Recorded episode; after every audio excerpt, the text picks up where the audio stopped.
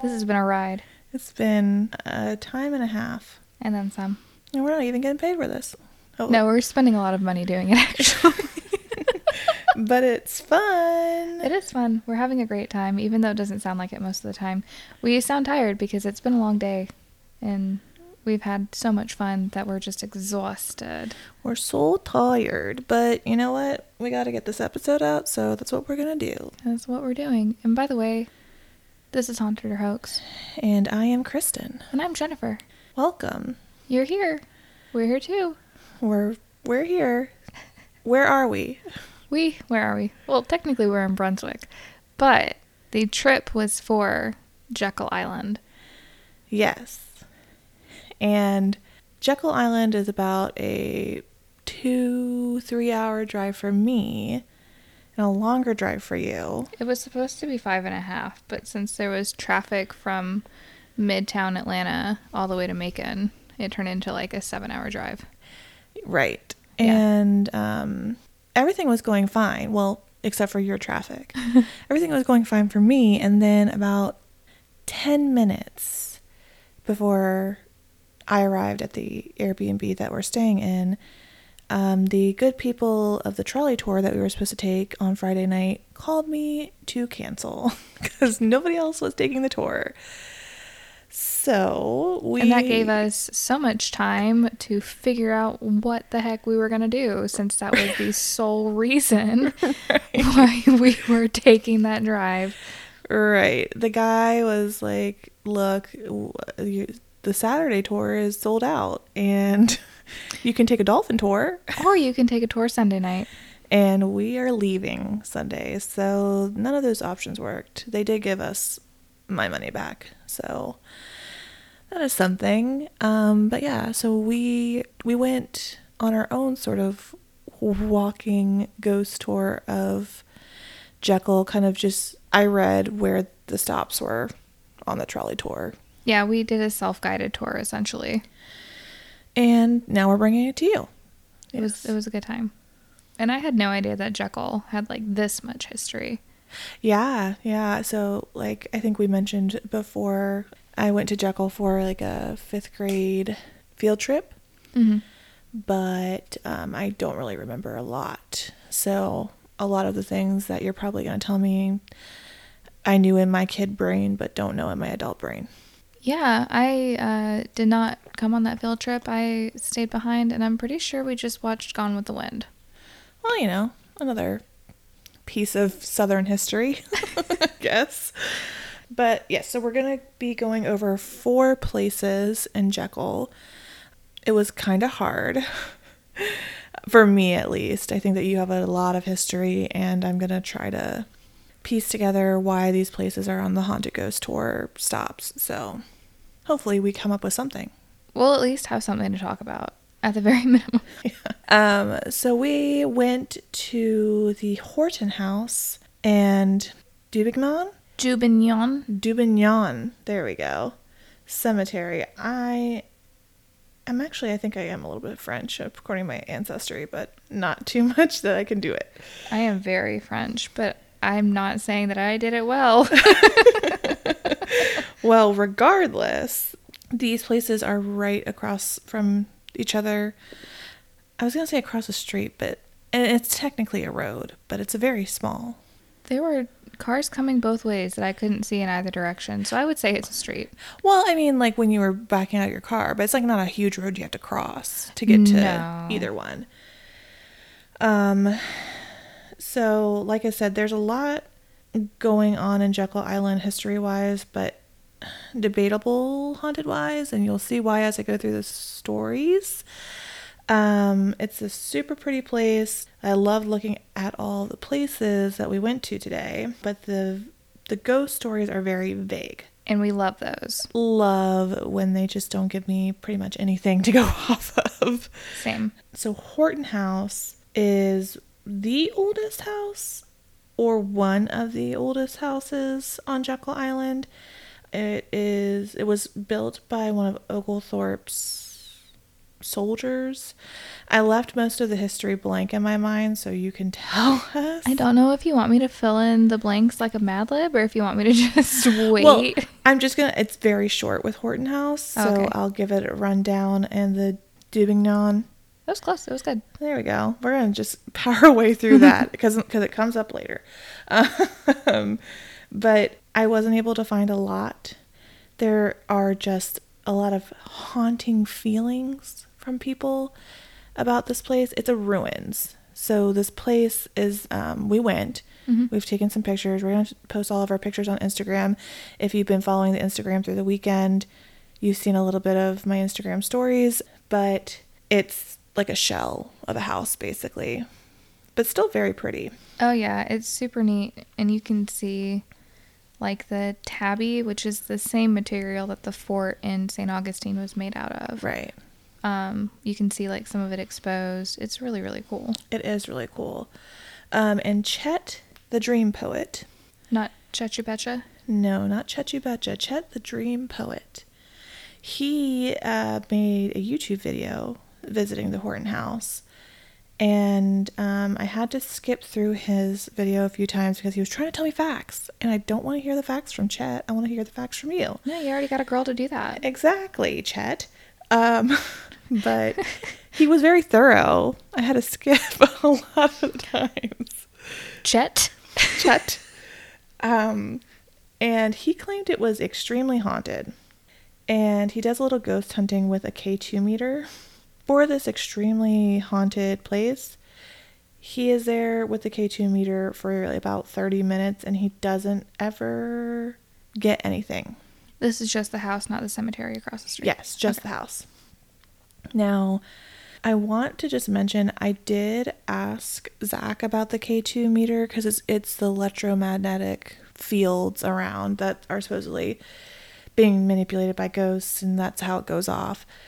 I asked Zach about K two meters after we were wondering if, like, the bat and the bat scaring Garrett and Andrew in Saint Ignatius, yeah, um, if, like, that sort of energy would make it go off. And he says that while we have, like, obviously electricity in our bodies, like, it doesn't produce enough for that sort of thing to happen, so... And, uh, I'm sorry, can I have your, your husband's credentials, please? He is a doctor. He is a P H D in physics, so y'all better listen to him. Don't come at her. He's an expert in science things, and I am an expert in not that. um, but so, you know, it kind of gave me a little bit more. I don't think he meant to. Zach is a very big skeptic, mm-hmm. so I think he didn't mean this, but it gave me a little bit more validation in K two meters. Um, but Chet doesn't get anything from Horton House. He does say in two thousand fourteen, he visited with his family and he brought his newly, char- like fully charged, brand new digital camera to take pictures. But as soon as he stepped into the building, the freshly charged batteries completely died and the camera wouldn't turn on. And he was obviously kind of frustrated. You know, you're coming to take pictures of this place and your camera that's supposed to be new and charged up doesn't work. Our phones, to be fair, were completely fine. I my, didn't have any issues other than my phone dying because I didn't charge it last night. Right. And my phone, who what usually like drains really quickly, was completely fine when we were there. But he said when they got back to the campsite, the camera was fine again. And like it turned on fine, and when he turned it back on, it was fully charged. Uh, also, speaking of like K two mm-hmm. activity, Diane Fraser of Spirit Light Ministries Paranormal Investigations.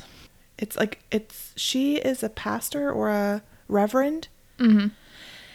and everybody with her is also a reverend, and they do like spirit-based paranormal investigations. She comes up later too, and I'll explain why, but um, it also kind of seems like she implies that she's like some sort of medium or spirit guide. Like the Lord works through her to see spirits. Mm-hmm. I don't know. I'm not judging. I don't say what is and what is not a spiritual gift. Um, I'm just saying that's what she kind of comes off as. She and her group of reverend investigators go to the Horton House and the cemetery, and they use, it's not a spirit box, it's like that thing that we used in Saint Augustine where the words pop up and then the robot voice says it. I thought that was a spirit box. That's not, the spirit box is the one that does the the the radio thing thing. But I thought that they had different kinds. Maybe. So I called, you don't have it, the app on your phone anymore? I didn't have the app ever. Oh. You're right, because he had the app. We're both scaredy cats, and yes, we don't do that. We don't do it. But she had that. But like the physical one, not the one that's an app on your phone, because mm-hmm. this was in two thousand fifteen. I see. And paranormal investigating for the regular pe- person wasn't, I guess, that popular yet. She has a whole investigation team, so she's professional. But she got the word flame, which they attributed to um, a fire that happened there. And for the house, that's pretty much the only thing that happens. But they also go across the way to the cemetery, and she gets a hit on the K two meter when she they ask if she, they want to communicate, which I guess she indicates as yes. She also asks if the people there were part of the fire, and they say yes. And I'm pretty sure that's not true, but you can confirm that for me, because I'm pretty sure that there there are five. I'll, I'll explain. Um, we'll get into it. She also, side note, acts really shady to the cameraman. Like, she's sitting against this tree doing the K two meter, kind of like talking to the spirit. And she's like, "Are you?" And he's kind of like across the way. And she's like, "Are you catching my K two meter?" And he's like, "Yeah." She's like, mm, "I don't think you're close enough. You need to really catch my K two meter." And earlier on in this video, she was like, "Are like, can are you sure you can see me? Are you are you focused on me in the camera?" And I was like, "She's got the bulk of the investigation, dude. Just make sure all eyes are on her." And clearly, she needs a good video editor to not keep that stuff in. Maybe he was passive aggressively keeping it in for a reason. I don't know. But they they get a lot of the K two meter activity regardless. Um, she asks if a Seminole killed their family or started the fire, and the K two meter goes off, which she indicates yes. Which made me also kind of like tilt my head. But it was really interesting, because at that point in the video, a orb-like thing kind of went, flew straight down into that spirit box. Mm-hmm. I played it over like two times, and it does like purposely kind of go towards it. It could be a bug. They were outside. There are lots of bugs, as we saw. Yes. But it was kind of cool. Otherwise, locals describe pretty much periodic cemetery hauntings for that area.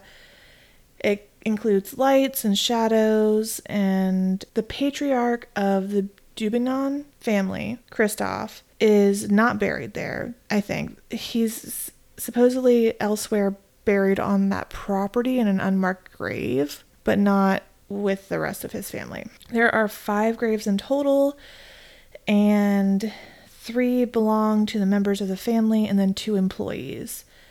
But then I read this weird rumor that there's no bodies in those graves at all, mm-hmm. supposedly. Uh, they're just empty. Like, evidently, scientists scanned the cemetery with earth-penetrating sonar and found nothing where those tombs were. Mm-hmm. And I only found this in one place. And nowhere else. So it could be just some one-off rumor or urban legend that never gained traction. But yeah, and that is literally it for those two places. I have nothing else. I went through the ch- the pictures of what we took, my yeah. pictures. I didn't see any faces or any orbs or anything like that. I mean, we were during the day, but still, all I have is a picture of really creepy looking writing carved into the walls of the Horton House, but I think it's more vandalism than ghosts. The only demons there are the vandals. Exactly. And I have a little bit more. Honestly, I don't have much about specifics, because it seemed like a very simple place. Right. So, it's, it's literally bare bones. It is. But uh, the house was originally built in seventeen forty-three, and it, like I said earlier, is built out of tabby, which is sand, shell, which was turned into lime, and then water mixed together. It's actually ended up being very sturdy. Obviously, the fort in Saint Augustine is still standing however many years later. Right. Just a couple hundred. Just a few generations and generations. It's wild. But you can see, like, the oyster shells in it. We'll post the pictures on there. It's super cool.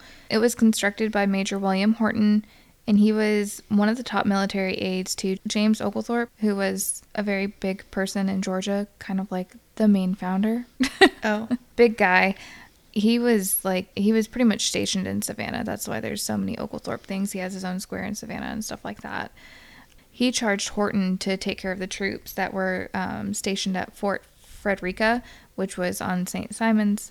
We didn't get to go to that, no. But it did look cool.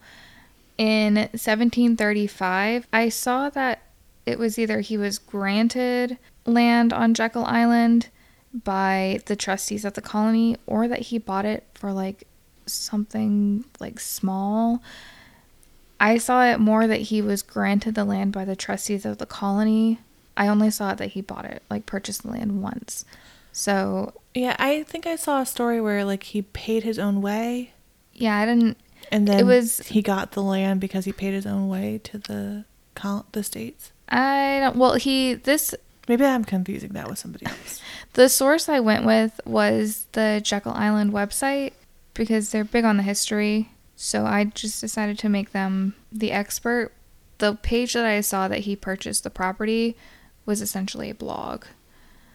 So I wasn't able to, like, fact check that anywhere. So I'm just going to say that he was granted the land by the trustees of the colony.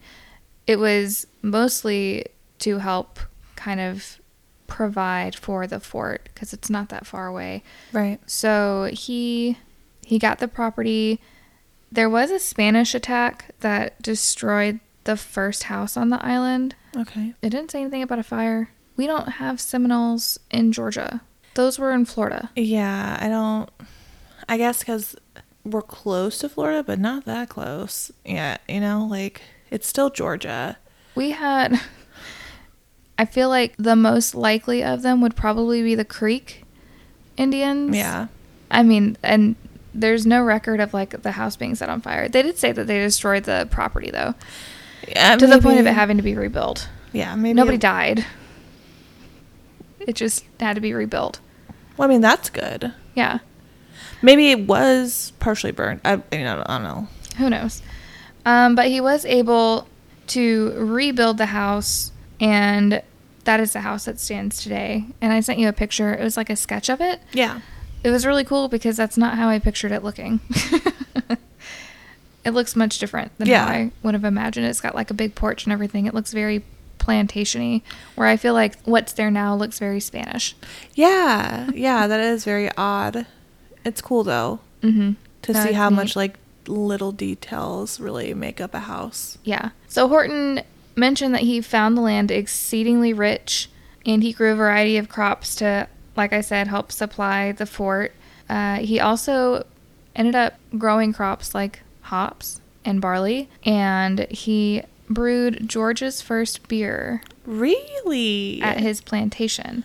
And it ended up being actually safer to drink than the water, which kind of makes sense. So it became a staple, which is a little awkward because the original founders of Georgia had outlawed alcohol in the beginning. Oh, well, you know what? He was paving his own way. Look, he built his house twice. He was taking care of troops. He needed a little bit of a relaxing beverage. Well, yeah, and he was probably also helping, you know, down the cholera outbreaks because people stopped drinking nasty water. That's true. I wonder, so, okay, so there was a, like, when we drove, when we were driving to our next destination, we saw that little fenced-off area that was a garden. So there's the remnants of the distillery a little bit, bit further down the road. We didn't stop at it. I didn't know that it was there until I started reading up on it. Mm. Um, but that wasn't it. I think that might have actually just been an, an established garden by the. Well, I was just wondering maybe like if they're trying to if they like are growing some of the crops that used to grow there. Oh, that'd be cool. I don't know. Hmm. Food for next thought. time. Hops for thought. In seventeen ninety-four, Christophe Dubignon returned to Georgia from France, and he was trying to escape the French Revolution. Mm-hmm. He had initially made a pretty good amount of money as a privateer during the American Revolution. And what is that? I can tell you. An armed ship owned and officered by private individuals. Mm. And they get a government commission, essentially, for fighting for them. So oh. if you and I owned a boat and the government was like, hey, you want to fight for us with your boat? We'd say, okay, that'll be two million dollars. Yeah. Yeah. They do that now, too. Like with... Oh, do they? I think so. I think so. I think there's like... Maybe this is a conspiracy theory. But... I think that, like, in the U S, there are private contractors for the military. I'm almost certain. That's not just a Hollywood thing? I don't think so. I think that's a true thing. We'll have to ask our sources. Yes. Or let us know if I'm completely wrong and I should wrap my head in tinfoil. Don't do that. I'll mess up your hair. But he did end up making a good amount of money from that. He... traded a share in the Sapello Company, which I guess is a company that he owned, for a portion of Jekyll Island and continued to buy property until by the end of the century, his family controlled the island entirely. The Dubignons lived in the Horton House really? um, for decades. Wow. Which is why their burial property is across the street. Oh, gotcha. So... I think I found the same article as you about the cemetery, but they sourced their story from a historian from Jekyll Island um, named John Hunter, and he said that when the preservationists, which is a theme throughout this whole episode, yeah. since like, and it's not like just, you know, the nineteen seventies like trend of fixing things, preservation started happening in the eighteen nineties. Like really started happening because this house was built in seventeen ninety-four. Yeah. So that's a lot of years to go between the house being built and preservation right. attempts. So they were trying to fix up the island. When they looked into the burial ground, so much time had gone by that it was just a bunch of stones. So they weren't really sure what to do with it. So they just decided to make a new cemetery. And then afterwards... they hired a surveyor to determine how many graves were in the cemetery, like the new walls that they built. Mm-hmm. And the surveyor said, none. You had all this property and you literally built a square on top of nothing.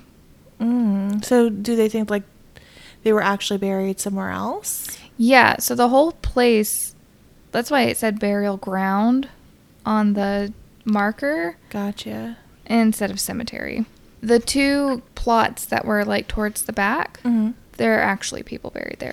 Got you. So the two employees. Correct. But the three, that's why it says it's in memorial of. Gotcha. That makes sense. They don't really know where they're buried, apparently. Well, that's kind of sad. We'll come back to them. We'll help them out when we get our foundation running. Okay, yes. Yeah, we'll find them. We'll find them. Uh, so speaking of the two... plots that are in the cemetery across the street. In our pictures, you're going to see them. There are three kind of like raised graves made out of brick, and they have beautiful inscriptions on them.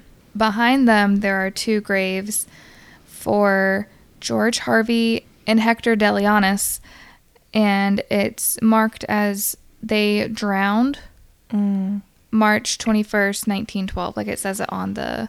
Yeah, we saw it. It was very jolting. And then it says, you know, George Harvey was an English native. And then Hector Delianis was a native of Syrmna. Could not tell you where Syrmna is. It's in Greece. Oh, well. All I know of Greece is Mykonos. Uh, yeah, it's S Y R M N A. I tried finding information because I feel like that's just kind of an open-ended sentence. Like, oh yeah, they drowned. Yeah, like how? We, we don't talk about it. Um, they were both hotel employees for the club that we will talk about later. Right. And apparently they drowned in the river on the same day. Maybe, I'm assuming maybe like on their day off or something. They maybe. were just playing around. Yeah. The river is also a marsh. Yeah. So it is very easy to get stuck in the muck. True. Um, Hector was known as Hector the Greek at the hotel. Um, and so they were just buried in the Dubignon cemetery. I think that's kind of nice, though. Mm-hmm. Yeah, I imagine in nineteen twelve it probably wasn't very feasible to transport a body. Yeah, definitely. And I feel like it kind of gives them, like, at least they cared about them enough to, like, mm-hmm. bury them and actually give them grave markers. Yeah. Not throwing shade at anybody, but True. kind of. Uh, so that's what I got for the Horton House. Yeah. It's a very low-key, simple place, and I, I think it's very pretty. Mm-hmm. It was very nice. We got some nice pictures of ourselves. No, it's pretty. Definitely you should go check it out. I am not saying that I'm, like, attuned to that sort of thing, but I didn't get any weird feelings while we were there. Yeah, no, I didn't feel uncomfortable or like any bad vibes from it. It actually felt very like bright. Yes. To me. Yeah, definitely. We were. This is like the prettiest day we've of the year so far. That yeah, I'd agree with that. As far as like light and everything, it was very cold though. It was kind of chilly, and so with the chilliness, we decided to just do a walking tour of all the cottages. Um, and Listen, we didn't decide to do that. That decision was thrust upon us. Right, because we could not get into any sort of gates to drive through, except for, like, there was a whole bunch of people there. I don't understand how they got there. We could have been taking it on a heated bus. This is true. How strange. How weird. But the next stop, regardless, was Hollybourne Cottage, which... I don't know why I was most excited about this place, but I was very, very excited about this place. It is such a neat house. I am an empath. No, I'm just kidding. I'm just kidding. But I do feel very connected to that house. I don't know why. I just, it's, I want, like, I really wanted to go there when I saw it online and as one of the stops. And then we got there and I was like, man, I could just walk around the outside of this place forever, because we couldn't go in because it's not open to the public anymore. You have to s- schedule a specific tour, I think. Mm-hmm. Now that we're back here, I kind of miss it. So I just need to buy it with all my Monopoly money. But this cottage, the only the only thing I try to let myself know about it was um, where the Maurice family spent many hours at. And it is located four lots north of the Millionaire Clubhouse that we'll talk about later. Right. There were nine kids in the house, including the Maurice sisters, which included Margaret, a k a. Peg, who I will mention because she's pr- important to my part of the story. Right. If you're visiting Jekyll and you kind of go through the village, the Millionaire's Village is what they call it, you'll see that many of the cottages have been redone or in are in the process of being majorly restored. Mm-hmm. And if you look into Hollybourne's windows, you'll see that it's very much look it looks like in the beginning processes of it being re- restored. Right. It's not crumbling. I don't think it's falling apart on the outside. The outside looks really good. But on the inside, it looks like there's a lot of work to be done. The story goes that Peg petitioned the state of Georgia when she was grown up and older for a living lease to the island home. Like, all the kids, all nine kids kind of moved away, apparently. And then she was the one that came back years and years later and asked Georgia for a living lease of Hollybourne. And she was di- she was denied. And they said no. And so sometime later after that denial, didn't say when, she died. And according to some people, the spirit of Peg has never rested in peace because she was denied living there, living her golden years there. And she thwarts efforts to restore the building to its like former glory. Mm-hmm. In a blog account by Gregory seventy-seven... he has like a two-part blog, and he did a lot of interviews with island employees, and he did a kind of walk through, I think, when they were still doing tours. And he talked to an employee in the mid nineties who said, it seems that a small group allowed their curiosity about the house overcome them and stealthily obtained entrance after walking through the house and peering into rooms. That's a nice way to say they broke in. Right. That's a nice way of saying they trespassed. um, but after they were walking through the house and looking in, they reemerged into the open air. To their dis- dismay, they found themselves covered with powdery white foot- footprints, women's shoes about the size of nine and a half. That's attributed to Peg. Like, they stepped out onto the porch, I guess, after breaking in, breaking and entering. And once they stepped out onto the porch, they saw, like, white footprints. Mm-hmm. Like, white powdery footprints that they attributed to the spirit of Peg. It could be your own footprints from yeah, walking in a say, dusty house. Did they check their shoes for sawdust? Right. Like, and this was in the nineties. So there, it could have been, like, just dust everywhere from mm-hmm. people not using certain rooms or not even like being able to access certain rooms. So I don't know.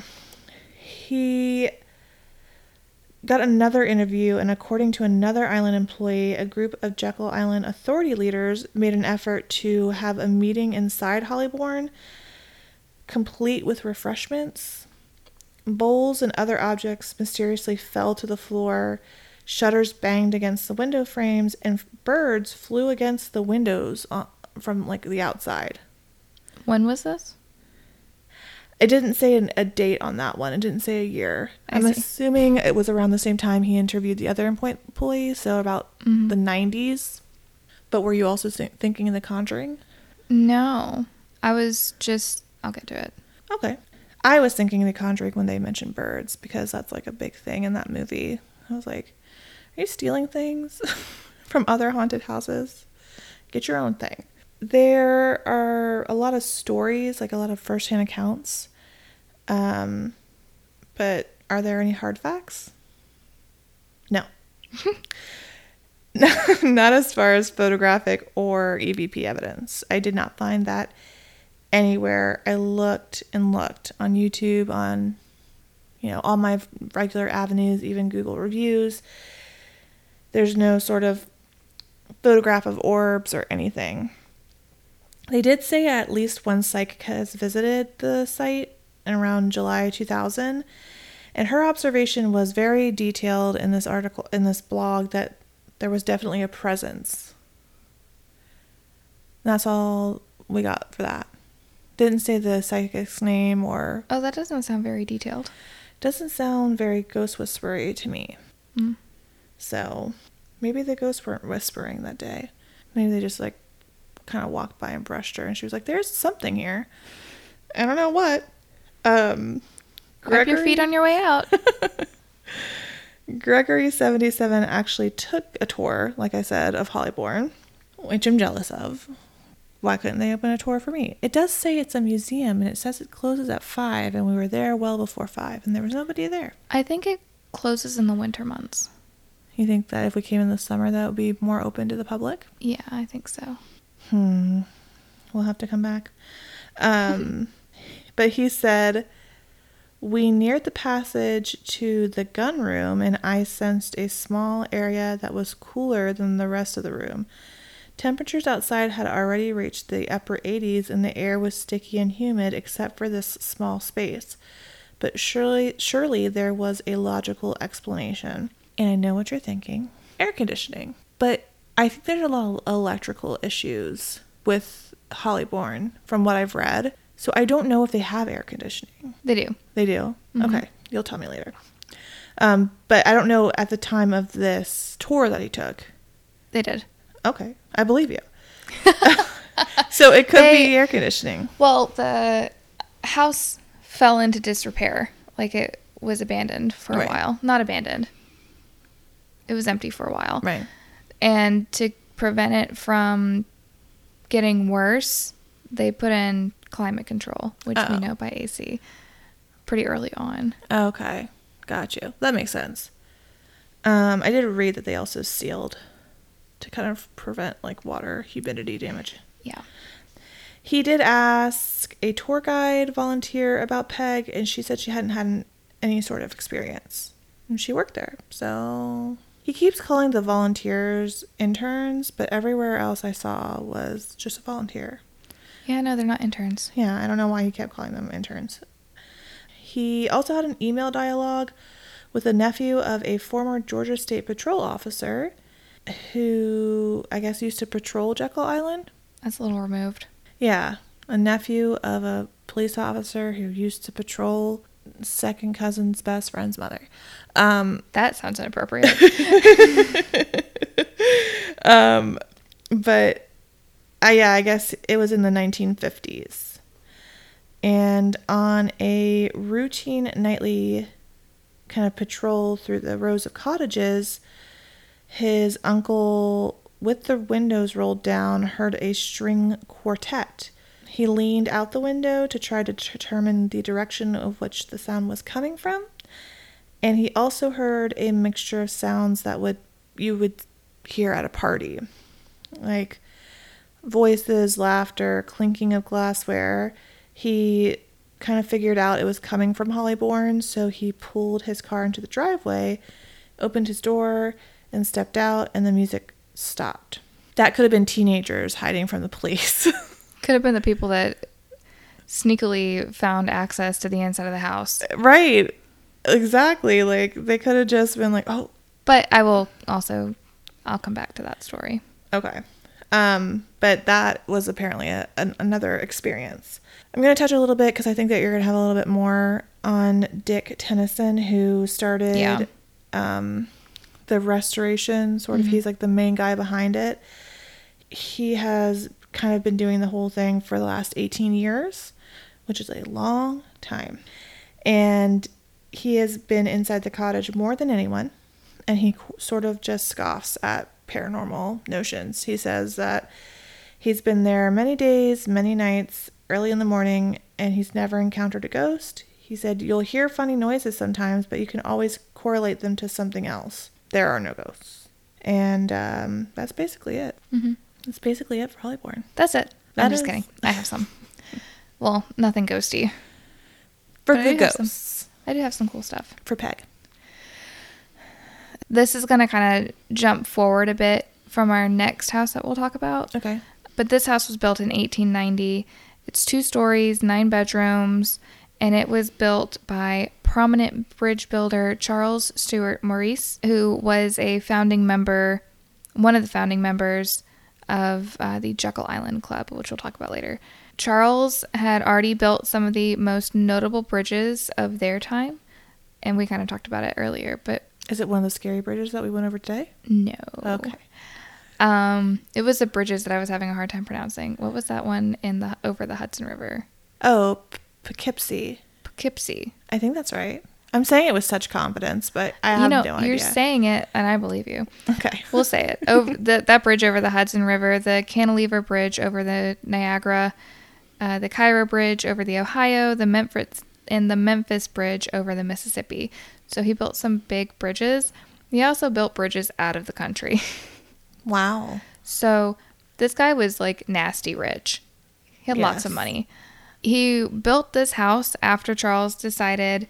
His large family needed a home outside of just the Je- the Jekyll Clubhouse, and also as a second home from their home in New York. So they mainly lived in New York, but they used the Jekyll Island home as their second home. Yeah, like a getaway kind of thing. Yeah.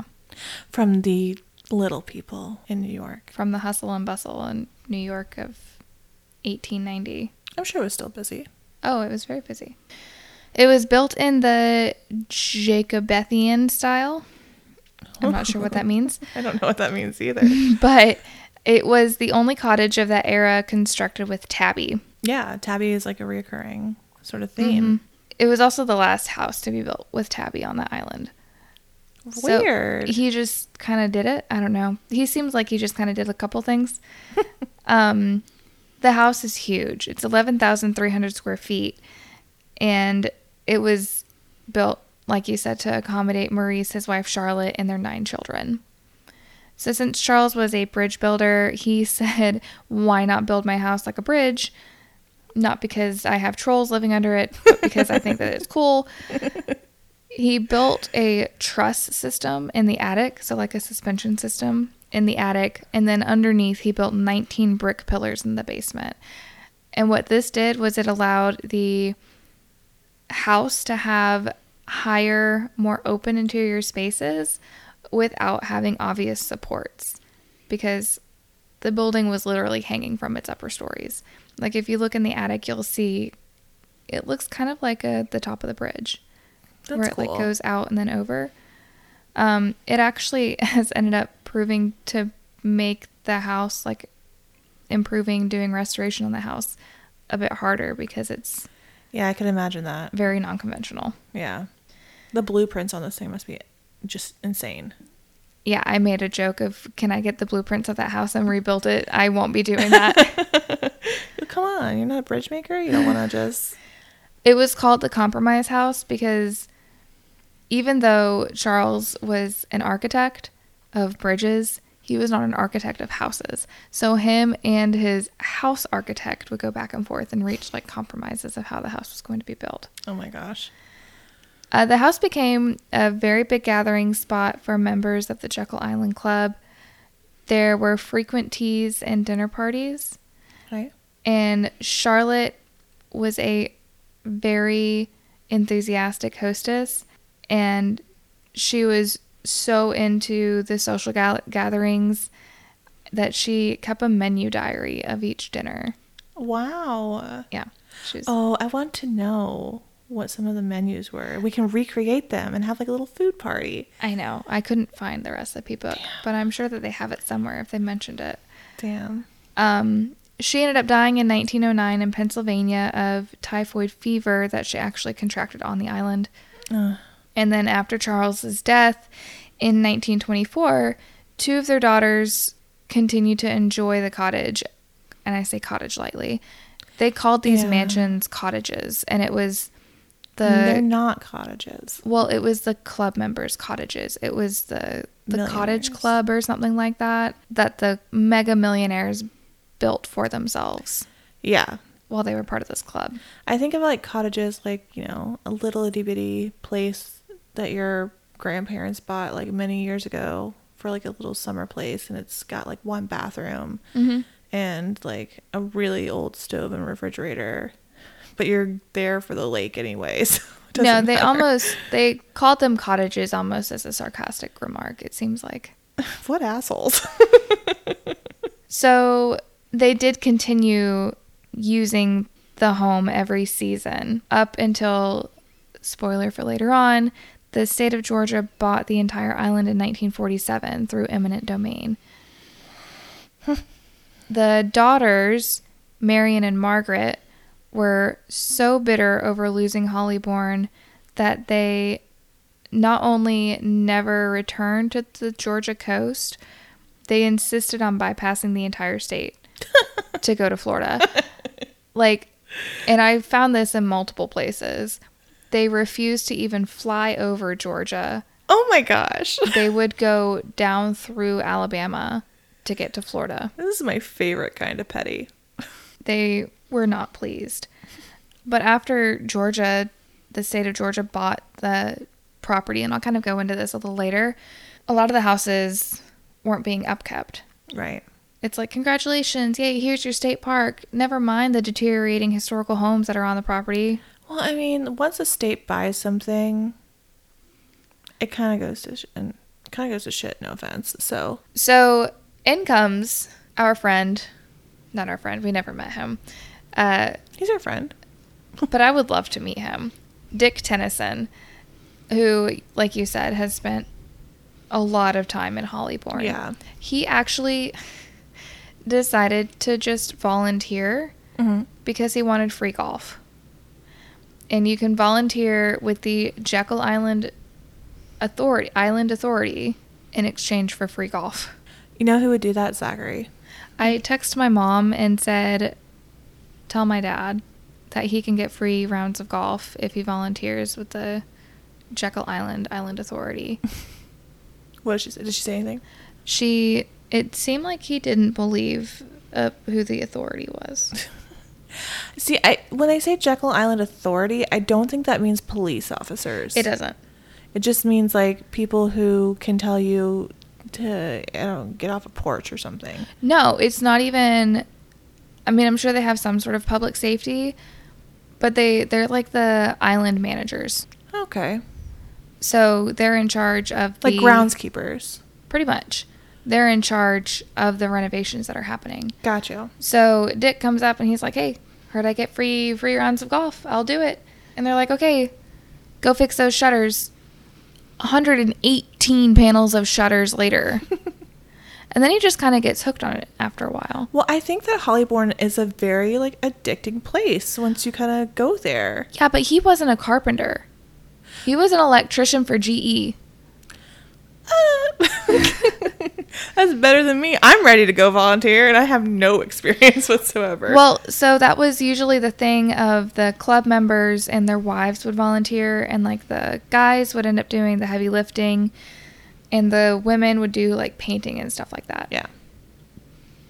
But after a while, the volunteers kind of dwindled, and Dick was left on his own. So he finished the shutters, and then he moved to the floors, because what was over the floors were pieces of plywood, so people wouldn't fall through the floors. Yeah. Because they had been eaten by termites, and they had water damage.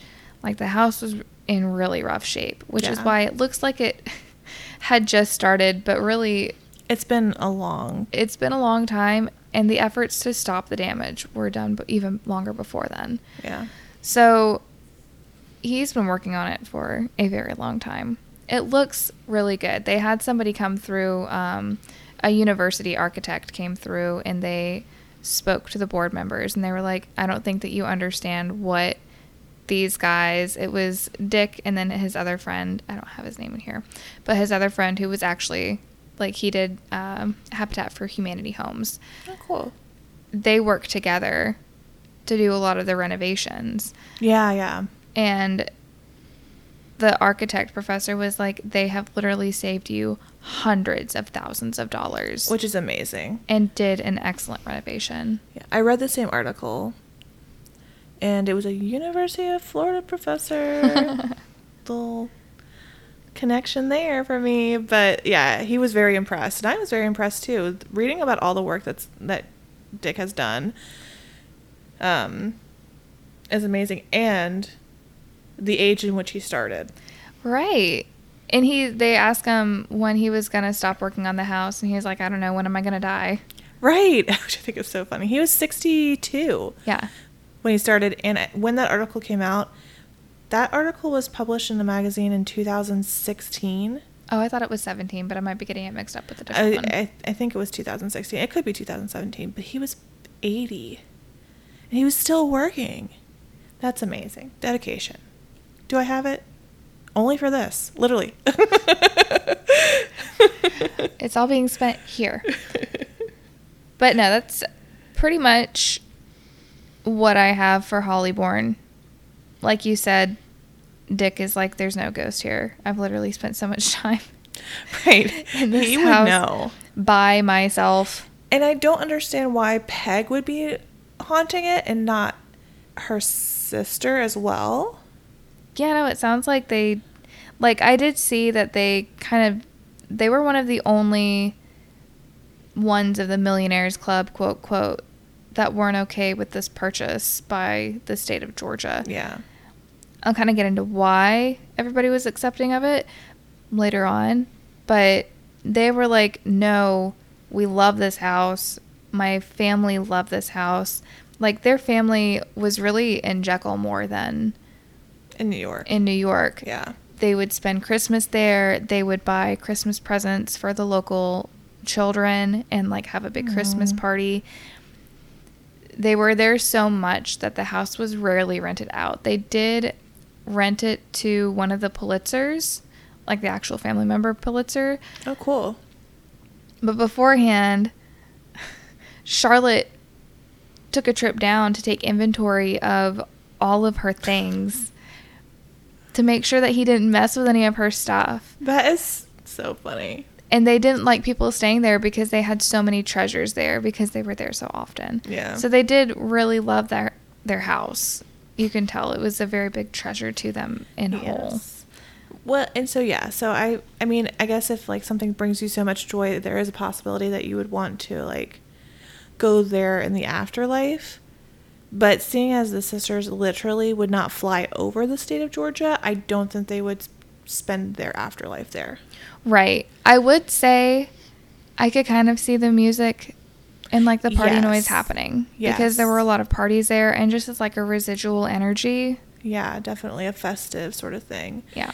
I mean, the big porch with the fireplace, mm-hmm. like, it's just so perfect for, like, a dinner party. I think that I could I could definitely see, like, the music, the quartet, and everything. It was funny because I saw a YouTube video that talked briefly about this house, and um, they brought up the fact, like, you know, I don't know why a string quartet would be there, like, deciding in the afterlife to play more music. Like, oh, you're going to work after you're dead, which I think was kind of a good point. Um, so you want to take a break? Yeah, let's take a break. We'll do, we're going to come back and do two more places, um, and then we'll wrap it up. Sounds good. Okay.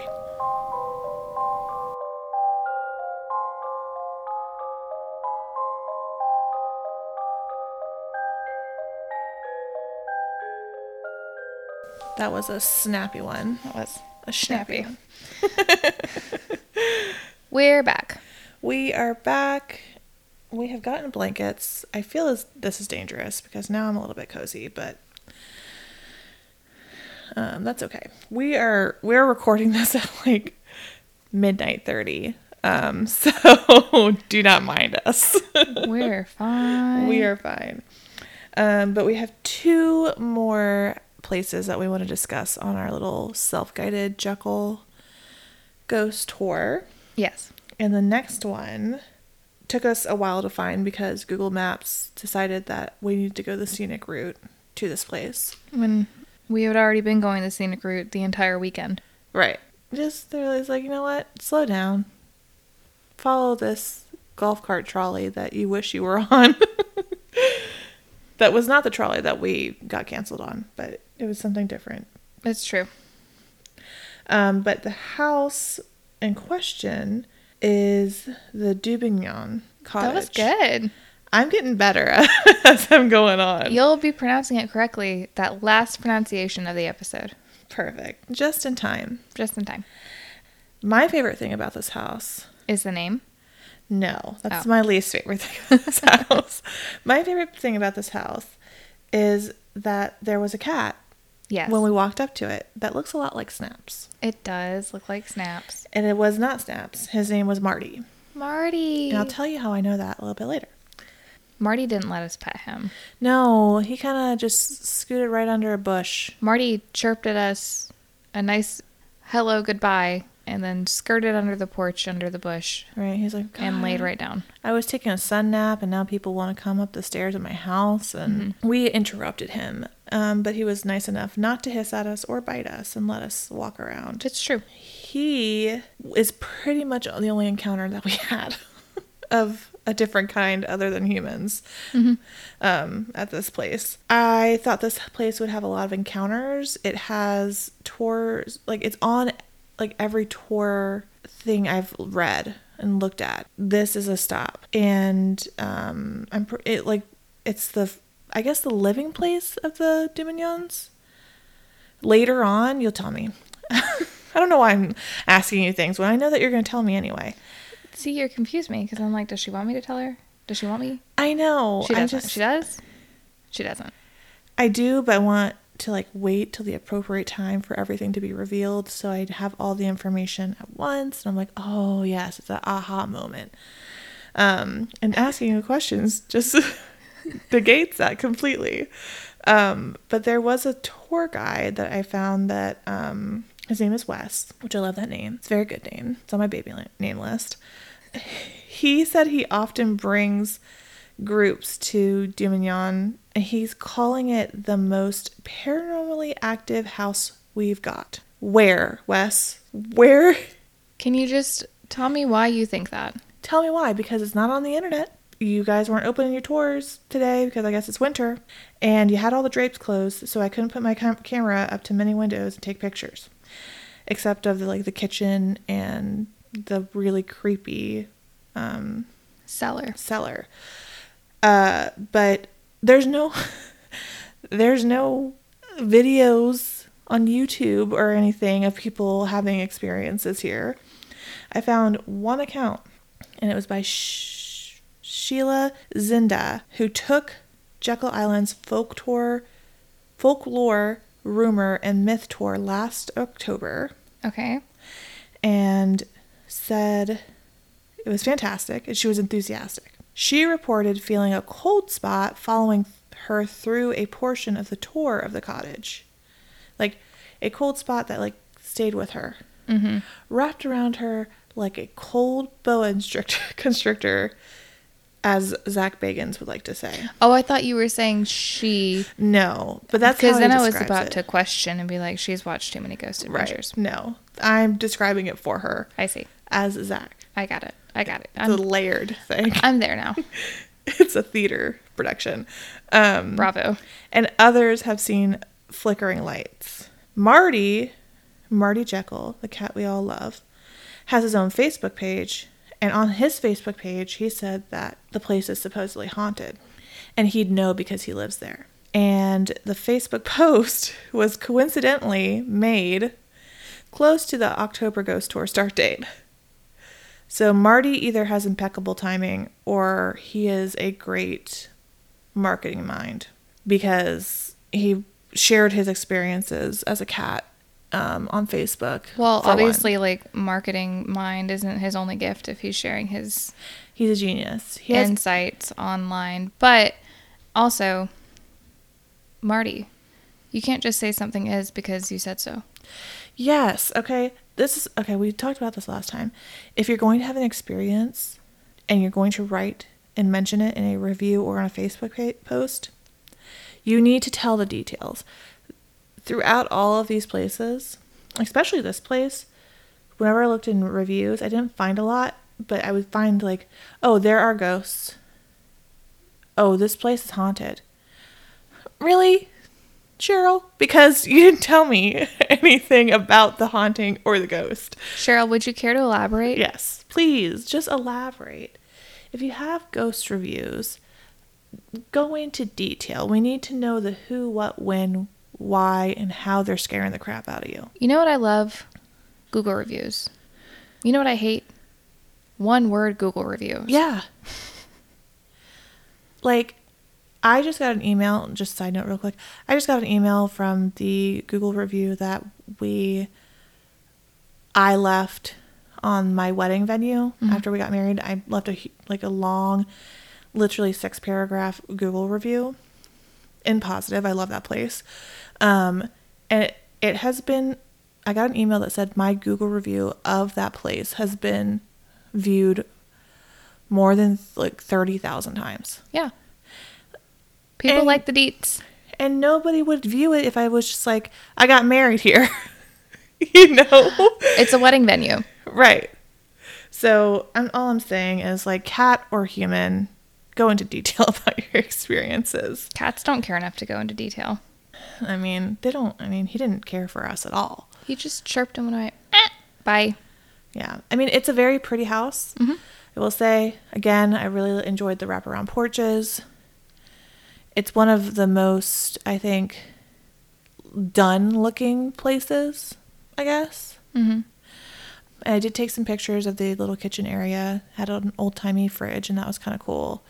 Um, but they had the drapes all kind of pulled pulled for the the main windows, so you can't really see anything in them. Mm-hmm. I guess keep people guessing, so they'll take tours.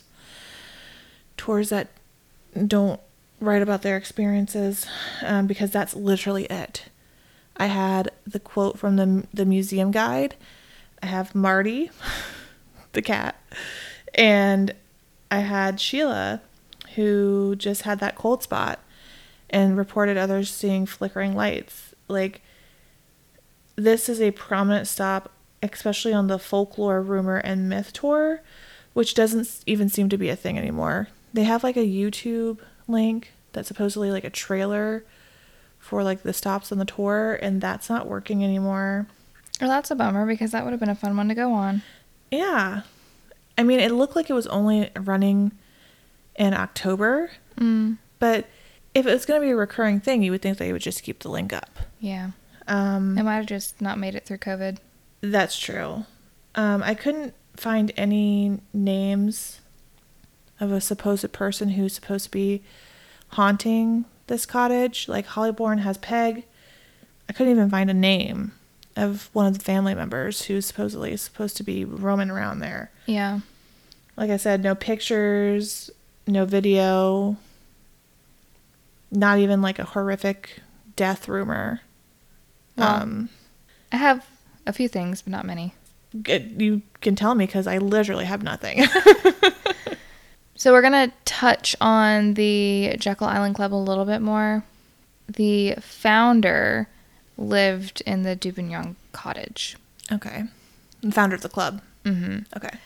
John Eugene Dubignon was the founder of the Jekyll Island Club, and he built this, quote, cottage in eighteen eighty-four that would eventually become the clubhouse precinct.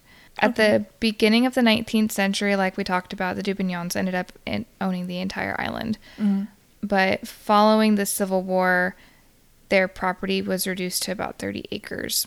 John had dreams of turning the island into like a winter retreat type thing, mm-hmm. which could be better placed because it's still freaking cold, but I guess not as cold as New York. True. He built this specific house to kind of promote the hunting club, mm. and they call it a stick-style farmhouse.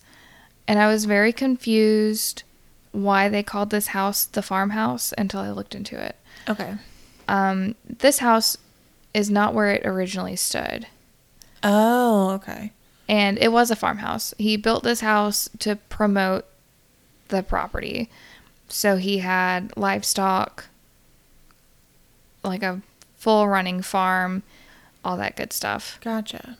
He ended up selling memberships to this club for six hundred dollars a piece, which is about fifteen thousand dollars in twenty seventeen money.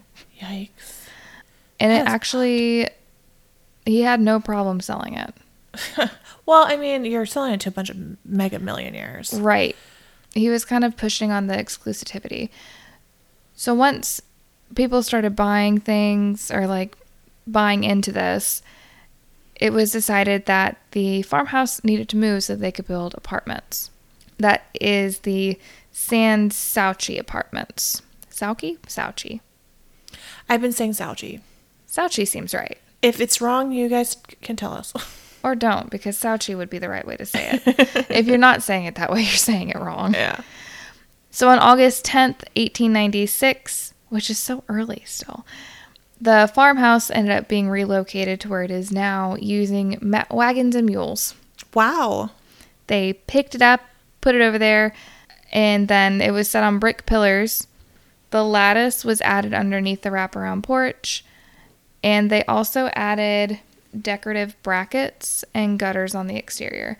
Mm. So I sent you the picture in Zoom of what the farmhouse looked before they looked like before they moved it, and it looks a little oop, it looks a little bit more like a farmhouse to me in that picture than than it does now.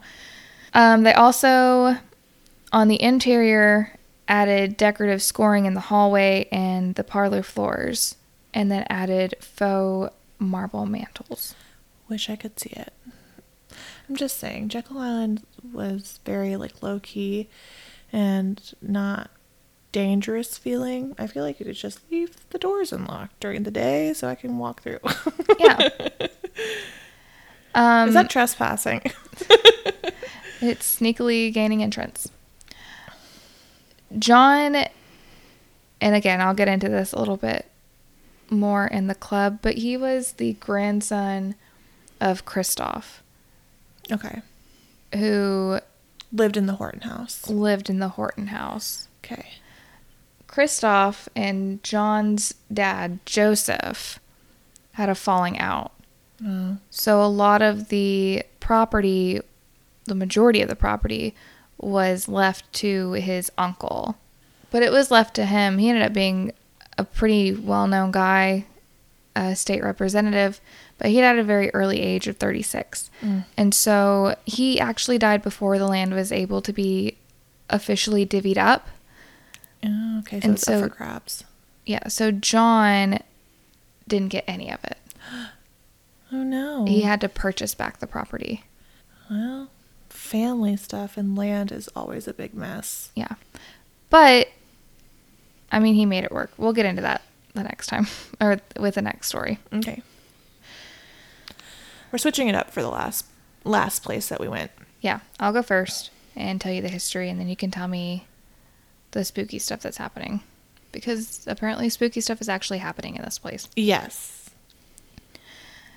In eighteen seventy-nine, Newton Finney, who was the brother-in-law of John, and we're talking about the same John from earlier, collaborated and, like I said, decided that they wanted to turn the island into a private hunting club for the cream of the crop, like the wealthy, super rich millionaires. Yeah, it'd be like Soho House in New York.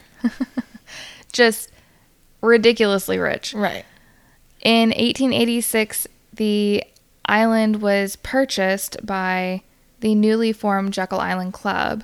So they got their money by selling portions of this club, the fifty, the six hundred dollars. Got you. So they were buying into being owners of the island, essentially, or p- club members who would then purchase the island, like a timeshare. Yeah. Okay. They were really pushing that this club was very special. It was the cool kids club. The club opened its doors in January of eighteen eighty-eight, and quickly became a retreat for families that represented just one-sixth of the world's wealth. Wow. And this is in, like, the eighteen hundreds. Bougie. In eighteen ninety-six, the building, partly owned by J P. Morgan, was built um, into a six-unit building and is recognized as one of the first condominiums in the United States. Wow. So they built condos before the nineteen hundreds. Wow. The floors, leaded art glass, stairway, and skylight are all original to this day. Nice. The club also participated in world events, such as the super secret squirrel creation of the National Reserve. Wow. It was like a thing. That's crazy. If you want to look into it, you can. But it was like, show up, only use first names. We're going to talk meet about this at midnight, and we're going to figure out a way to make the National Reserves. And they did. Wow.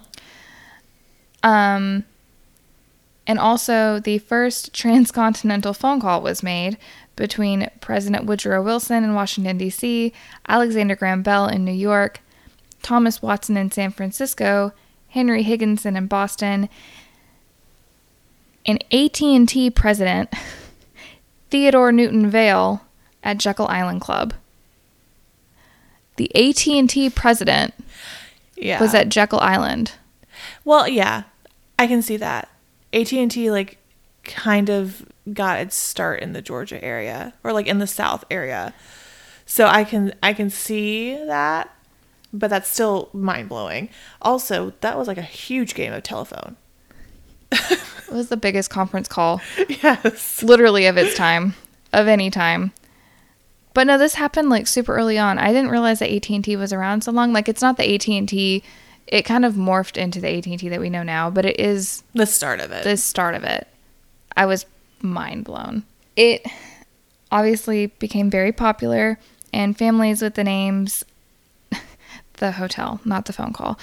Oh. Families with the names like Rockefeller, Morgan, Vanderbilt, Pulitzer, and Baker built very... fancy, quote, cottages as, like, their homes right. outside of the club. The last one to be built was Villa Mariana, and it was the last of eighteen cottages to be built, and it finished in nineteen twenty-eight. Wow. So the club thrived throughout the nineteen thirties, but obviously things going on in the world took its toll. The Great Depression really shifted people's priorities, half of the club's members kind of fell off. Yeah. However, kind of the nail in the coffin was World War Two. And I had no idea that any of this happened. And I've lived here my entire life and taken like two Georgia history classes in high school. Yeah. Well, also, did you take Georgia history in middle school? Yes. It was like a requirement. And I asked Z- Zach if he had to take a Maryland history in his middle school, and he said he didn't have to. Is that just a Georgia thing? Yeah, no. Joe said it wasn't a thing in Connecticut either. Hmm. Tell us if you ha- had to take a state history in, like, middle school. We love our history here. Except for, I guess, this. Yeah, they left us out, and I don't understand why. This is, like, the biggest... I'm not going to say bomb drop. The biggest interesting thing I found. Oh, no. It's your firework for... I don't even like that in this story. I had, I literally, I had no idea this happened. So World War Two came around. Okay. And this was after Pearl Harbor. Okay. Which was a huge deal. Right. Warranted. Obviously. April eighth, nineteen forty-two, a German U-boat fired a torpedo and sank a nine thousand two hundred ton oil tanker called the Oklahoma. This was right outside of Georgia. Like, this was on the Georgia coast. Oh, wow. They had thought that the Georgia coast was safe because it gets pretty shallow and marshy. Mm-hmm. But this specific, like, I'm going to link the source if you're into war history. It was a very neat read. Um, but this specific captain was like, I don't care. I'm going to find these people. And he did. So less than an hour after that, they sank the eight thousand ton Esso Baton Rouge, and then the next morning they sank a third ship, the steamboat S S Esparta, about fourteen miles south of Brunswick, and they said wow. that it blew the windows out of buildings on the Brunswick coast. Wow. They then sailed south into Florida waters, where he sank four more ships before returning to his base. A total of twenty-three crewmen aboard the three vessels that were sunk in Georgia were killed. And then the government ordered an evacuation of Jekyll, obviously, because it was in pretty severe danger. Smart. But I had no idea that there was another attack on the U S coast, like, at all. I didn't either. That kind of uh, slipped by. Mind blown. That is very, very, very crazy. So they ordered an evacuation of the island... with good reason. The club had actually closed for the season three days before the attacks, which is, you know, good on them. However, it closed and it never reopened. Mm. Many of the club's employees left to serve in the armed forces or work at the shipyards that were, like, almost built overnight. Like, people flooded to Brunswick to build shipyards so that wow. they could, you know, participate in the army effort. Right. And it actually ended up helping Brunswick become like a big, like, lively city, yeah. like an established city.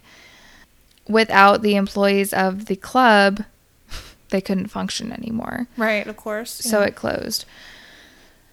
The only people left on the island at that time were army troops who camped on Jekyll to man watchtowers, and also they used the club grounds for communications and dining hall. Mm. There was kind of chatter about the club reopening after the war was over, um, and maybe like reaching out to previous members, making it cheaper, making it more affordable. However, the state's revenue commissioner, Melvin E. Thompson, wanted to purchase one of the islands and open it up to the public as a state park. Mm.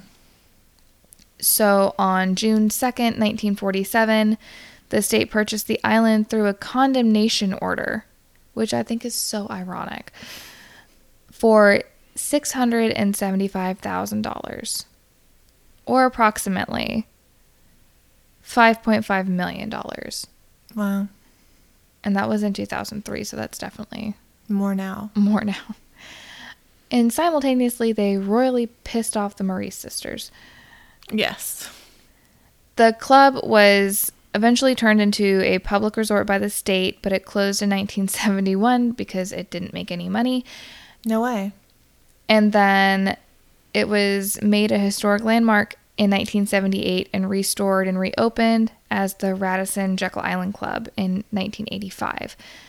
The Radisson stopped managing the hotel later, and it just operates independently oh, okay. as the Jekyll Island Club Resort. Yes. And that's the wild ride of how John Dubignon, the grandson of Christophe, made this multi-million dollar club of I mean, the elite. He was like, there's money to be had here. He made it. He made it. Um, but that is really interesting. I do like also how they call it a club and a clubhouse. And this thing is a freaking monster. Well, it started out literally as condos. I know, but still. And it's, it's morphed, but it is huge. It's huge. It's a castle. It is. It looks like... I, I told I said this earlier as we were walking through it. It looks like uh, Prince Eric's castle in The Little Mermaid. Um, and we didn't get to kind of really go inside. I kind of peeked inside, took a picture of one of the hallways that has like just rows and rows of mirrors, which was really pretty. Um, but there were like twelve weddings going on at on Jekyll today. It was very popular today. Um, and I didn't. We didn't want to disturb no. the weddings. Um, but besides people getting married, there's actually ghosts here that have names. How exciting. So exciting. And I'm going to break them down for you a little bit. Okay. Before I start to getting into like people's accounts. Mm-hmm. So, like you mentioned, J P. Morgan, one of the three mem- members, like I guess founding members, right? J P. Morgan. Mm-hmm. He m- built the condos. Yeah, he owned part of the building. Right. He is one of the spirits that is supposedly wandering okay. the resort um, because he enjoyed going out onto his like veranda, like his little porch area, and enjoying a cigar while watching like the river and like looking out on the marshes. Mm-hmm. Um, and supposedly he still enjoys that today. You can smell cigar smoke in the mornings. And um, I guess wherever his room, his family and him stayed, you can hear like footsteps sometimes. Okay. So he is attributed to one of the spirits haunting. The next one is General Lloyd Aspinwall, who was also a founding member of the Jekyll Island Club. Did you see his name anywhere? I got a long list. Um, he was supposed to be the first president of the club. Hold on, let me find the wiki page. Yeah, he was the first president from eighteen eighty-six to eighteen eighty-seven. He was the one who died very abruptly. Yes.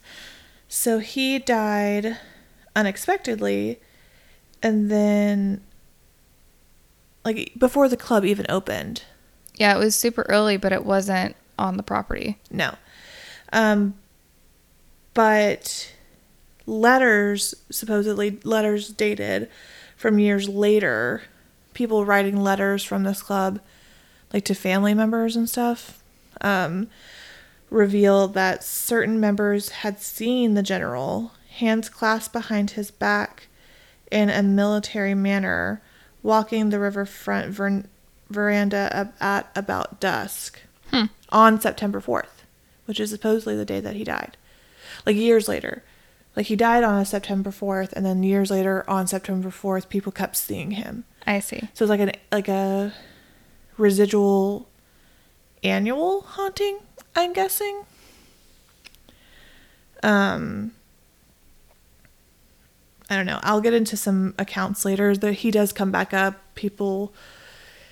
Staff have kind of confirmed in their own anecdotal way. Mm-hmm. Um, we also have Samuel Spencer, which for my lisp is so hard. You did it very well, though. Thank you. I worked very hard at my S's as a child. Um, he was the president of the South Railroad Company and a member. he each morning supposedly insisted on the Wall Street Journal be delivered to his room, and it was his ritual to drink a cup of coffee while scanning the paper. In nineteen oh six, he was killed instantly in a train accident. Oh, jeez. Uh, and for years, club members and hotel guests who occupy occupy Spencer's room have found copies of their newspaper disturbed, like moved or folded. Mm-hmm. And their coffee cups have been mysteriously, like, poured, like, knocked over or sipped on. Like, there's been, like, coffee that, like, they walk away. I'm going to be that ghost. Me too. Like, you leave coffee out, I'm taking a sip of it. Definitely. I'm taking a sip of your coffee, and I'm taking a si- sip of your Coca-Cola. That's that's the kind of ghost I'm going to be. Um, so he kind of guessed, like, it's like, oh, you guys left this out here for me? Thank you. Um, and that's that's who the third person is. Uh, lastly, there is an unknown male entity who is supposedly a bellhop in the nineteen twenties. And he is apparently still working. He's an apparition who is dressed in the full uniform, like with a cap, in the suit, whole butler garb, and he's been known to knock on the doors of newly married couples on their honeymoon. He also offers the groom a newly pressed suit before vanishing into thin air, which I'm like, does the suit drop? Like, is it a real suit? Is it just, like, also an apparition of a suit? I think it's more like an the impression? Offering. No, like, me coming up and saying, would you like a suit? Not handing one to you and saying, would you like a suit? Like, asking if I can press your suit. I don't know. I read some things, like, it's, like, actually him, like, offering a suit. I don't know. Maybe it's just the wording they used, but I read in places. What an odd thing. Because, like, yeah. Usually back then, didn't you have to get, like, suits made? I don't know. I mean, obviously, I'm reading into this way too far, and you can carry on to the story. But that's a good question. I don't know. It was the nineteen twenties, so I feel like you could just get... I mean, you got your suit, but then, like, you got delivered to wherever you were staying, and they probably pressed it. That's not... I don't know. I don't know how t- hotels worked. It's certainly not ones that fancy where they press your clothes for you. Right. Then or now. Um, he also apparently appears on the second floor a lot and knocks on hotel room doors. Um, and, like, people will hear, like, delivery, like, a voice, like, saying, like, delivery, like, room service. Mm-hmm. But when they open the door, nobody's there. He is unnamed. He's got no name. So maybe he's one of the employees that drowned. Oh, maybe. That would be very sad, though. You're you said there. The nineteen twenties, though? Yeah. Like, he's been seen from the nineteen twenties? He's dressed in, like, nineteen twenties, like, uniform. Oh. Because they drowned in nineteen twelve. Yeah, and I don't know if, like, the uniforms change with the style. Does anyone have a picture of this man? No. Hmm. He's just an apparition that's been seen. But no photographs, conveniently. There's a theme. Maybe sh- people should do better, I'm just saying. Anyway. uh, I did get a lot of my information from ghost hunting weekends dot com, who did a ghost... They seem like... people that hold, like, huge, like, ghost conventions, like, mini conventions. Like, you can sign up and, like, stay at the hotel, and they give tours, and you can do your own little ghost hunting thing. It seems okay. We should do it one day, one weekend. It seemed cool. Okay. Um, they did a YouTube video where they kind of interviewed all the staff. Mm-hmm. Um, and a lot, the staff had a lot to say. This is the longest video I found. Um, and William... This was the longest video of my life. Longest video of my life. No, it actually had a lot of good interviews in it. And I do appreciate them doing the legwork for me. um, because there wasn't anybody around to ask our own questions. All the staff That's seemed true. very, very busy. With all the weddings. Yes. But William, the front office manager, told them that he and his staff hear laughter and footsteps, along with lights that turn on and off by themselves. He was once talking to a guest on the veranda and heard a loud, they heard loud footsteps like walking right in front of them. Mm-hmm. And then like the footsteps went down the stairs, but there was nobody there in front of them. They both like kind of stopped talking and were like, what was that? And he even like went after the noise and like there's just, it just kind of faded after a while. Weird. Very weird. There's also laughter in the courtyard, like a party is going on, with a door slamming and people talking in muffled voices, which I feel like that place is so busy. Like, it could be yeah. people around. It's hard for those sorts of things to make sense when it's a still an active hotel. Right, because there are, like, you're going to hear people because there are people. Right, they're guests, and they can be loud and inconsiderate of people sleeping at night. So, not yes. us. We're, that's why we stay in Airbnbs. So nobody can hear us doing this at one o'clock in the morning. Shh. Sherry, an employee, also confirms these noises in the grand ballroom of people laughing and talking and says that people actually complain about it. Like, we'll call down and be like, when is the party in the grand ballroom going to stop? They can hear people, you know, music and plates clanking. It's just Adam. Yeah, it's just Adam. Adam, stop following us around. Um, and even, like, some people who walk by it at night smell cigar smoke. I guess people just smoked everywhere. Oh, yeah. No, they absolutely did. I mean, I shouldn't be surprised. In the nineties, they smoked everywhere, too. You could smoke anywhere. You just anywhere. can't now. Don't smoke cigarettes. Um,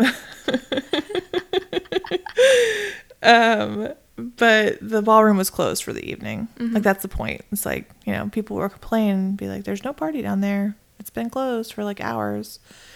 Someone spending the night in the Spencer room, like a mother and daughter, mm-hmm. experienced an apparition of a man. Like, I guess the daughter was kind of young, and she woke her mother up, like, there's a man in here. And that would just scare the living daylights out of me if that was yeah. my kid.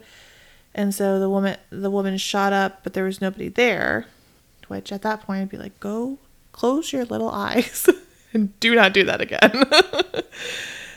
We'll talk about this scary man in the morning. You wouldn't but... ask her if he's still there? Well, I guess she said that it was. I don't know. They went and told Mike, an employee, the next morning, and he took them to the concierge desk, who showed them a picture of the founders. Uh-huh.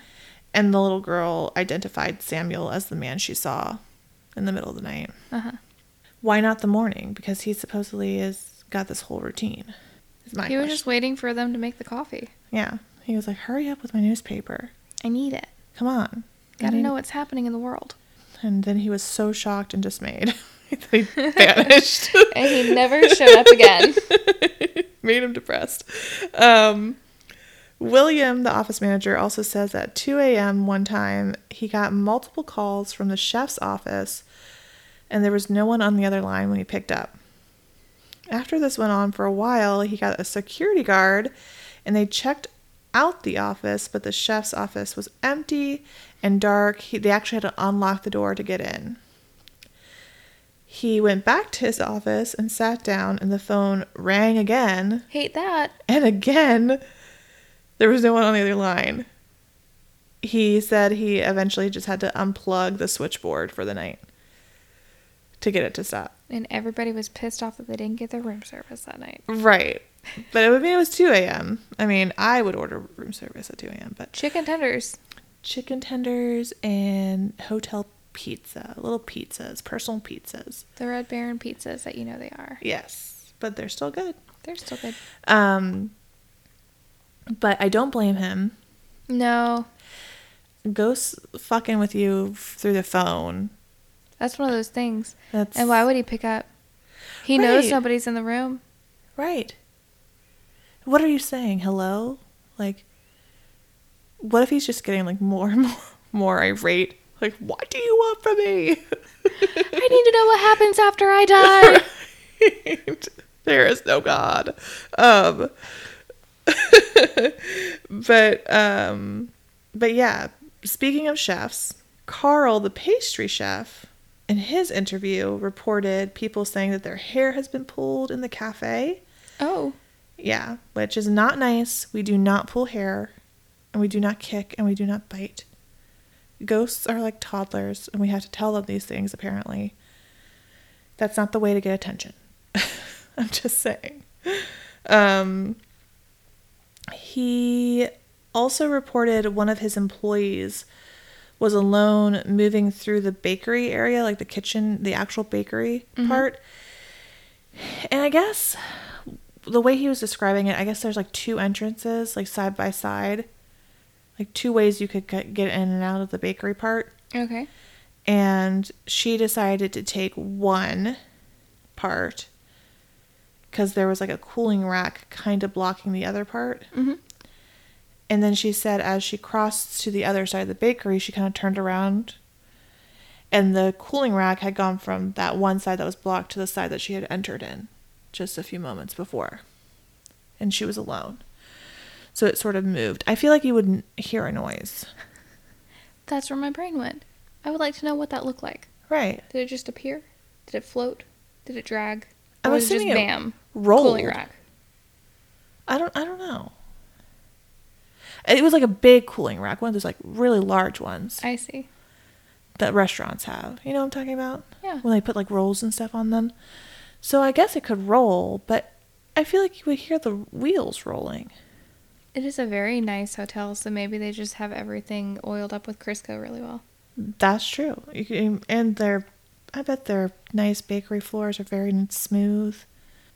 Not very like tiley like other places I've worked at. I won't call them out.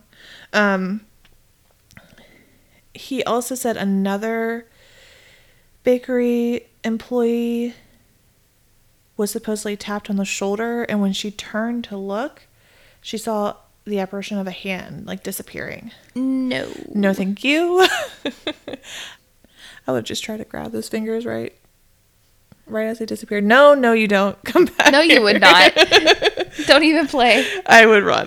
Um, that would be the end of your hotel career. Yes. um, Barb and H R. Ah, oh, Barb. Oh, Barb. That's a, such an H R name. It is. It's perfect. Hope she stays there forever. Um, well, I hope she moves on. Wah, wah, wah. You know what I'm saying. Um, she said a guest was too frightened to stay. And he like insisted they like bring his luggage to the new place he was staying on the island. And Barb and the office manager at the time, who was not William, her name was Kathy apparently, um, were trying to like get him to say like, they're like, oh, we understand, but why? And, and he said he was alone in his room and he decided to take a shower. And while he was in the shower, somebody pinched him on the ass. That's rude. Rude. We ask for consent every time. And um, he was so freaked out, he just re- he got dressed and refused to go back to the hotel. What if it was just like the worst pinched nerve? Right. Like, what if it was just like a little Charlie horse in your butt? In your butt cheek. Yeah. And you think it's a ghost. Like, you've heard all these stories, so you're like... Like, you've had those twitches, right? Yes.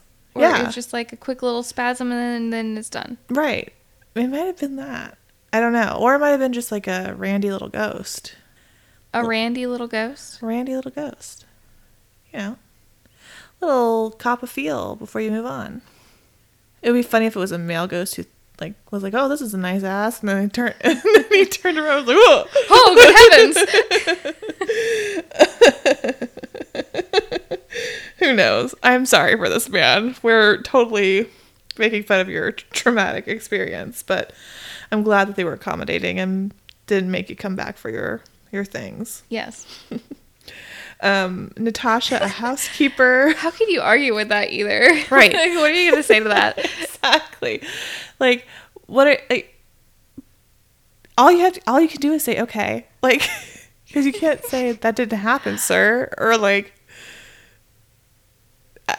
I don't know. I'm sorry. I'm sorry our ghosts groped you. A little handsy? Yeah. Um, anyway, Natasha, a housekeeper, said that she hears someone call her name out in the hallway while she's cleaning rooms sometimes, but when she goes out there, nobody's there. She also says doors will refuse to open. Like, Ugh, I had that same problem on the boat. Did you? Was it a ghost? No. Oh. It was just a really annoying lock. Oh. No, she says like even like even though like she unlocks it, she like she can tell that, you know, that should have unlocked it. No matter how hard she yanks, they it won't open. So I'm gonna say that's an old hotel. True. And my home is not that old, but our front door will not open in the summertime because it swells. True. And it legitimately, I have hung against the door before. Full body weight against that door. That's a lot of body weight. No. It won't. It won't open. So there's not a ghost holding onto my door. It's just a matter of things swell up in the heat. True. And you're on the coast and things swell up and get humid. And I'm not just talking about human bodies. Yes. Other things. Doors do that as well. Although it was very kind of like cold and temp, like not very hot today, and my fingers still felt a little bit swollen while we were there. I mean, it's still humid down here. That's what I said when I came in yesterday. Like, it feels like a cold Florida. Like, you still have the humidity, but yeah, you just don't have the warmth. Yeah, definitely. So, I mean, that could be it, or like with the two a.m. calls, the the that ass pinching. Um, it could be a prankster ghost that's also holding onto these doors until they can make you look ridiculous and then they open. She said that she thinks that it's the founders or a founder's wife that's like calling out to her, like a residual, mm-hmm. like maybe like calling for the service, an employee or something. Mm-hmm.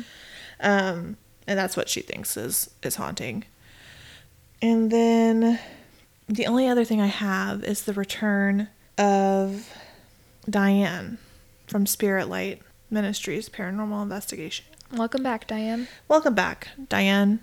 She has two videos of the um, resort, but one of them is a very just quick end of their investigation video where they do a K two meter, which keeps going off in the hotel as she's walking through it. They also have a session in a hotel room. And she mentions, like, so she's there with her regular group of people and then, like, two other people, mm-hmm.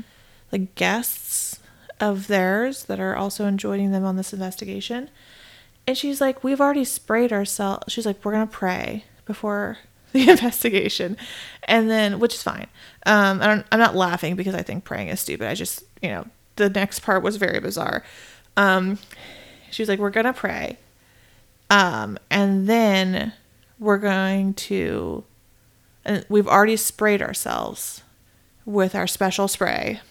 What is this, like a ghost pheromone? I don't, I don't know. And then she was like, "We'll spray you too. You, you guys didn't get sprayed, but we'll spray you, spray you after." And then she just moves on to the prayer, and I'm like, "Back up! What spray?" I'm assuming it's some sort of like protection, like a holy water sort of thing. Uh huh. But she never gives any details. She just blazes through that like everybody knows what the spray is. Were they selling it? I could not find their I could not find their website. This YouTube this YouTube channel is over seven years old. Oh, yikes. Um, they haven't done anything in years. Um, so I don't even know if they're doing investigations anymore. That doesn't bode well for the spray. Yeah. But I don't I don't know what the special spray is, but they used it before this hotel room investigation. They do some of the spirit box stuff and they get like a few words and then they get the word demon. Okay. And also hate Jesus. Oh. So thank God for the spray. Is that when she was like, you're probably talking about so-and-so, she's had it rough? Yes. Okay. So you heard the video I as did. I was watching it. Diane says this is connected to a woman there called Cherie. And she was like, that makes sense. She's been off. And Cherie's like sitting right there. like, and like, she's kind of like, yeah, like I've been feeling like something dark is attached to me. But like the way she said it, I was like, yeah, that makes sense. Yeah, no, I thought that she meant like just listening in. I thought she was t- saying like, yeah, Cherie would be a demon. She's been feeling a little off lately. Right. No, like they're like doing this whole... They say it's like a spiritual healing session. It's a ghost hunt. It kind of seems a little bit like a seance to me. Just from when I was looking at it on the video. Yeah. No, no judgment. That's what it just appeared as. Um... They also mentioned a spirit, but a spirit connected to Bill, who's another investigator. So it seems like there was a lot of spirits they were talking to that were not connected to the hotel, that were connected to people in the room, mm-hmm. which is interesting, but it's not what I'm looking for. It's a portal. It's a portal. It's a vortex. Um... And Di- that's why I said Diane's Diane's some sort of medium, I guess, or like some spiritual worker to the other side. Um, because she starts like really going into this demon stuff. And at one point, like Bill has his, his hand on Cherie's head as she's sitting in a chair. And they're like doing like a cleansing, which seemed like a low-key exorcism.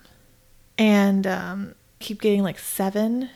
And uh, Diane described it as, like, she's like, oh, I'm seeing, like, a a demon that does not, has never walked this earth as mortal flesh. And seven represents, like, it's seven heads. I don't, I, I stopped watching the video after that because I'm not into that. Mm-hmm. I love horror movies and I love horror things. But, like, straight up, like, exorcisms and, like, doing all that stuff really makes me uncomfortable. Just because I, I feel like that's a very dangerous thing to do. Yeah, no, we don't touch that. Um, I think that, like, saying that you're going to drive a demon or the devil out of somebody, like, I don't think that demon just goes away. Yeah. Goes to someone else is my thought. So... Just wouldn't want to be in that room.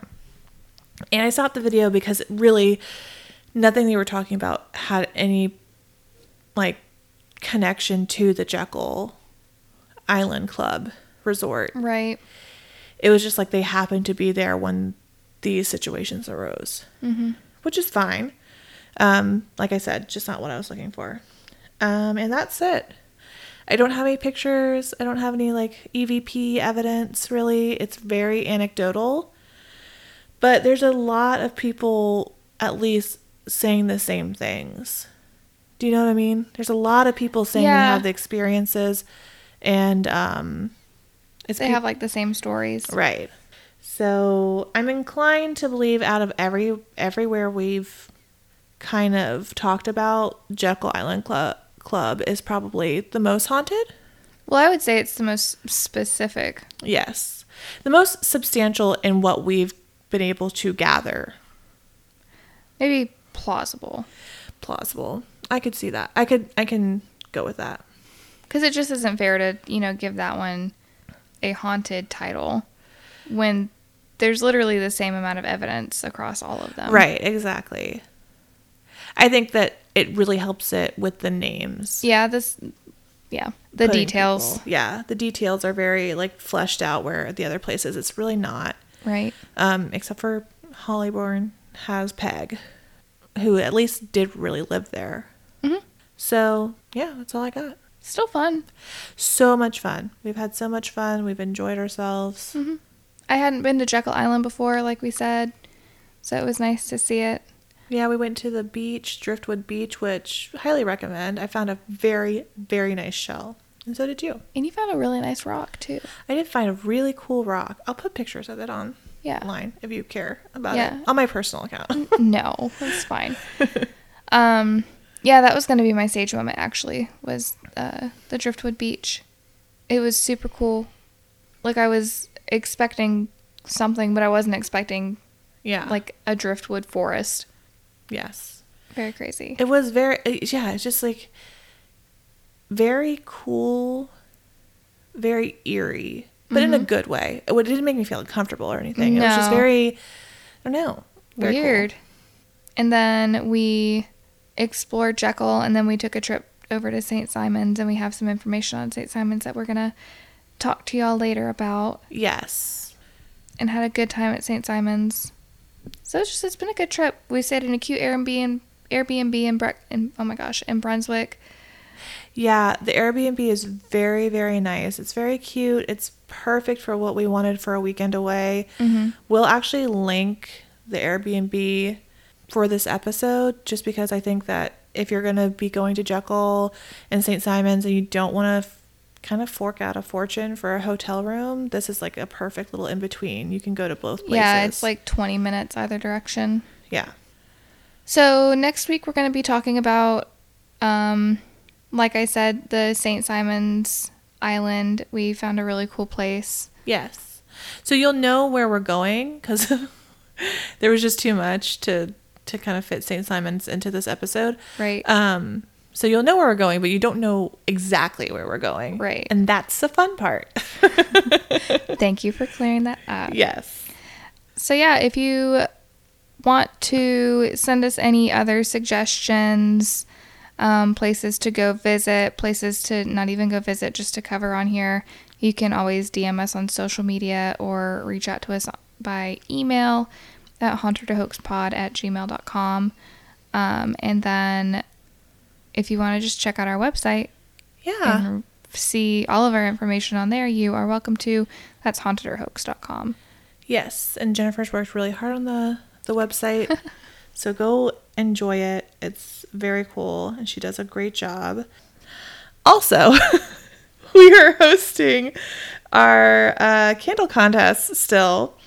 And to enter, all you have to do is leave us a honest review on Apple Podcasts. It does not have to be five stars, um, but if you love us, uh, I'm just kidding. You can say whatever you want. And then once you do that, take a screenshot and either D M us on social media or email it to the haunted or hoax pod at Gmail. Um, we are announcing the winner on March first. We were really excited for somebody to win the candle. I gave Jan- Jennifer her candle this weekend, and it smells delicious. So nice. So you really want to win it. It's limited. It's not going to come back.